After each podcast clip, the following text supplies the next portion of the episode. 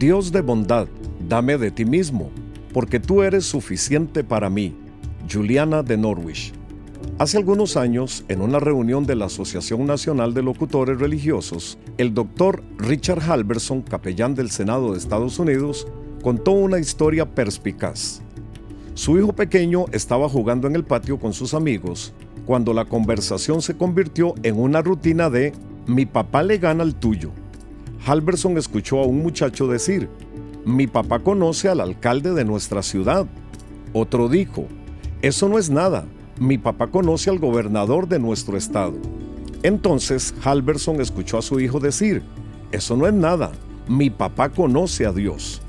El doctor Halverson reporta que se escabulló del lugar donde escuchaba con lágrimas cayendo por sus mejillas.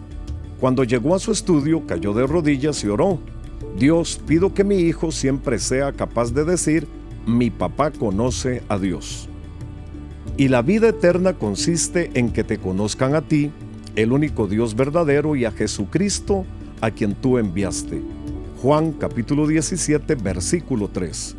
Qué importante es que nosotros seamos ejemplos espirituales para nuestros hijos, el mismo ejemplo que Jesús fue para sus discípulos y es para nosotros. Él no hizo nada sin el Padre. Pasó horas en oración, reuniendo fuerzas, coraje y sabiduría para hacer la voluntad de Dios. Claramente, Él nos mostró cómo conocer a Dios. Ejemplo,